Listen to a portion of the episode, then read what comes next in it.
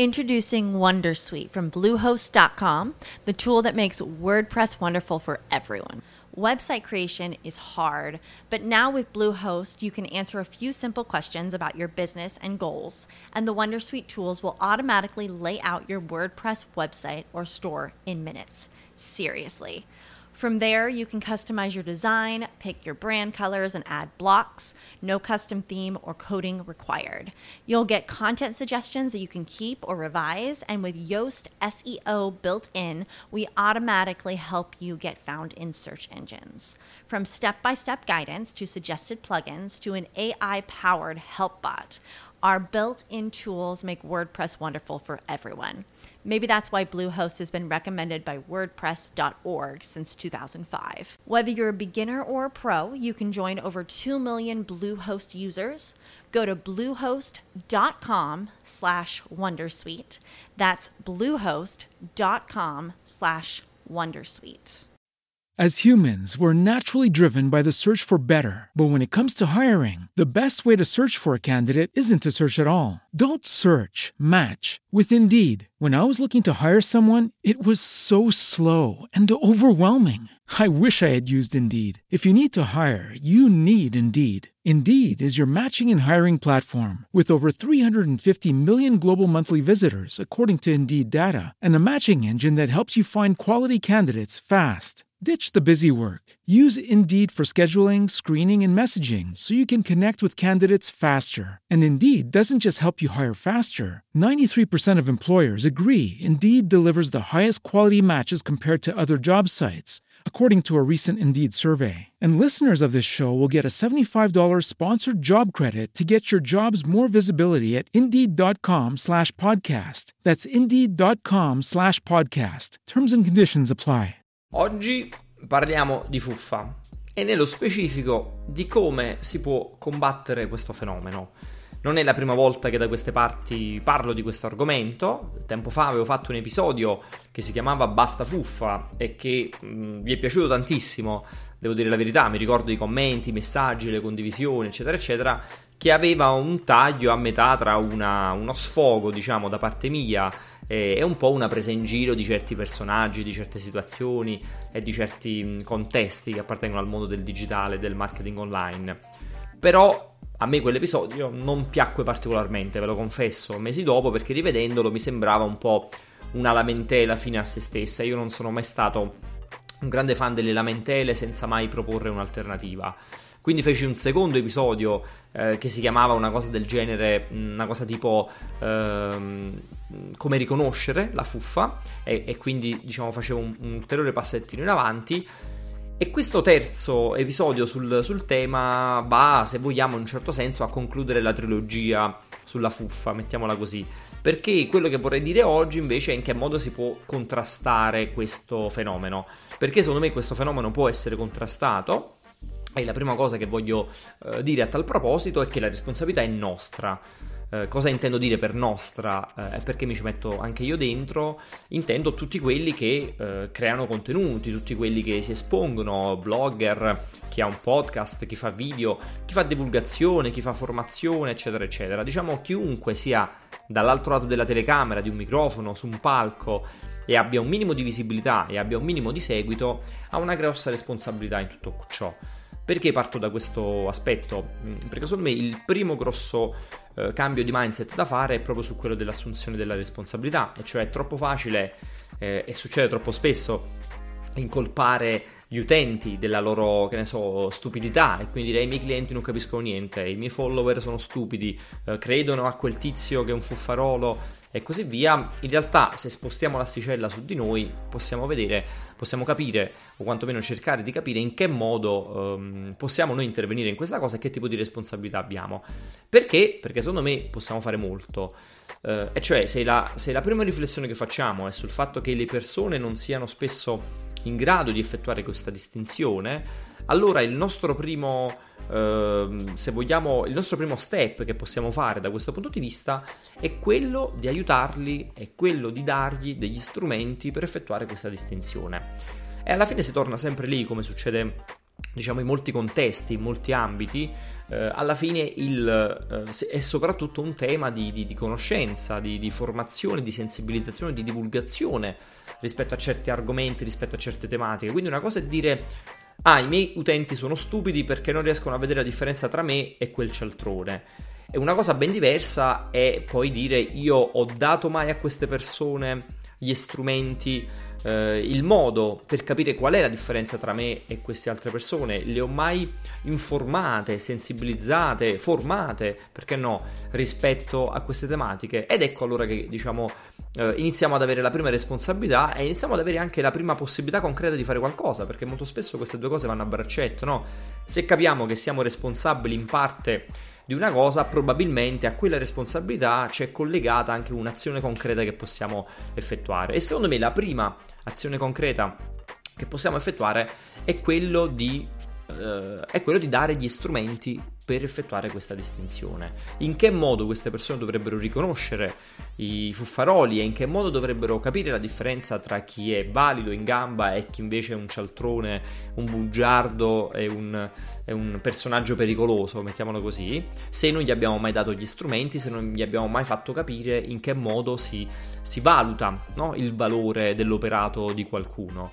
E questo, se volete, poi è, è, è collegato tantissimo al tema della responsabilità eh, de, di, di, chi comunica in generale. Ci ho fatto un episodio anche su questo e poi magari vi lascio tutti i link qui sotto in, in, in, in descrizione. Non voglio ripetermi e dilungarmi inutilmente, andatevelo a vedere, però era un, un episodio dove parlavo della, diciamo, dell'aspetto etico no? della, della comunicazione, quindi della responsabilità di chi si mette online, di chi decide di scrivere su un blog, di parlare di fronte a un microfono o a una videocamera. Abbiamo delle responsabilità, non possiamo pensare che non ne abbiamo perché influenziamo delle persone e che sia un gruppetto di 100 o di 100.000, su quelle 100 o 100.000 abbiamo delle responsabilità rispetto alle cose che diciamo e, che, e ai messaggi che, che trasmettiamo. E questa cosa a sua volta è collegata, diciamo, con, con, un, con un tema un pochino più ampio eh, che è quello del, del, fornire un'alternativa, come lo si contrasta questo fenomeno, che ripeto eh, è un fenomeno che secondo me è sempre esistito, esiste in tutti i settori, non solo in quello del,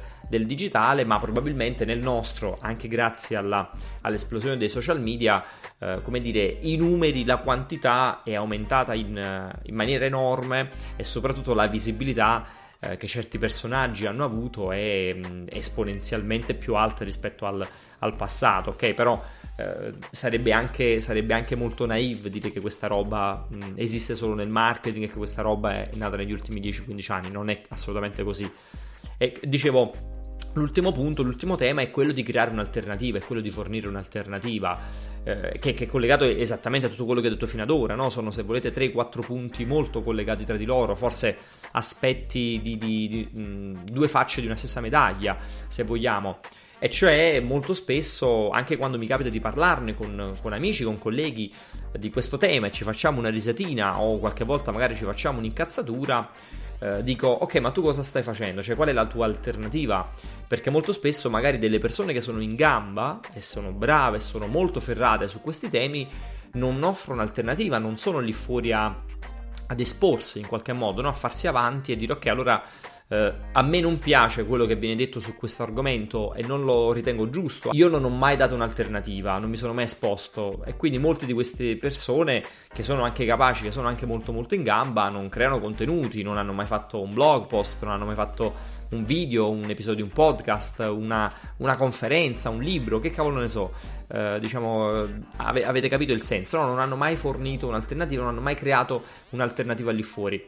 E questo scenario crea uno squilibrio, perché ovviamente c'è un gruppettino molto piccolo di quelli bravi, che ogni tanto produce un contenuto, e poi c'è un gruppone di quelli, non voglio dire scarsi, ma di quelli, i fuffaroli, come li vogliamo chiamare, di quelli cialtroni, di quelli che dicono cazzate alla fine, che guadagnano, no? Facendo i venditori, i venditori di pale, che sono tanti e soprattutto, diciamo, al di là del, del, dell'aspetto numerico, hanno una voce molto molto più forte che si sente molto molto di più perché, diciamo, la risonanza, no? l'eco di quello, di quello che loro fanno raggiunge molte più persone perché si espongono, perché investono tantissimo in visibilità, in pubblicità e così via, perché la gente ne parla, perché il loro messaggio attrae di più e così via. E questa cosa ovviamente sbilancia molto la situazione, fa pendere l'ago della bilancia dal loro lato. E quello che succede è che poi ne perde tutto l'ecosistema, ne perde tutto l'ambiente, perché magari una persona che non ha, come dicevamo all'inizio, la capacità di distinguere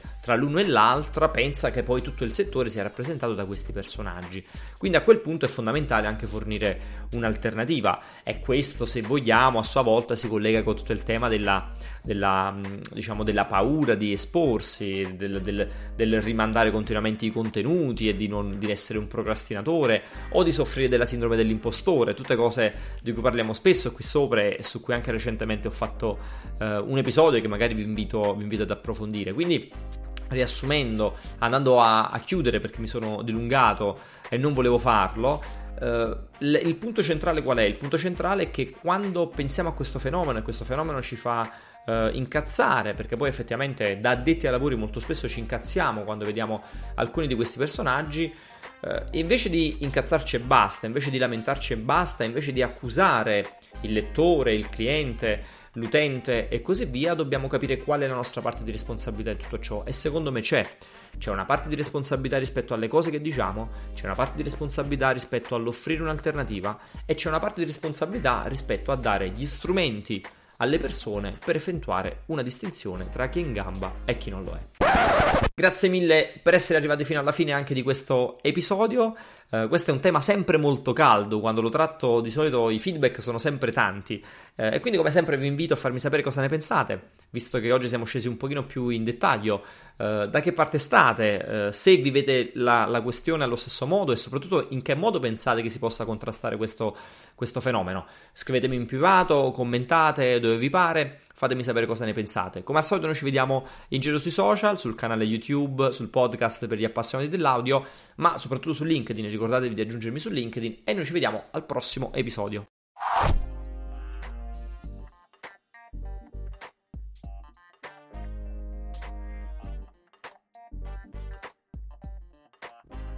As humans, we're naturally driven by the search for better. But when it comes to hiring, the best way to search for a candidate isn't to search at all. Don't search, match with Indeed. When I was looking to hire someone, it was so slow and overwhelming. I wish I had used Indeed. If you need to hire, you need Indeed. Indeed is your matching and hiring platform with over 350 million global monthly visitors, according to Indeed data, and a matching engine that helps you find quality candidates fast. Ditch the busy work. Use Indeed for scheduling, screening, and messaging so you can connect with candidates faster. And Indeed doesn't just help you hire faster. 93% of employers agree Indeed delivers the highest quality matches compared to other job sites, according to a recent Indeed survey. And listeners of this show will get a $75 sponsored job credit to get your jobs more visibility at Indeed.com slash podcast. That's Indeed.com slash podcast. Terms and conditions apply.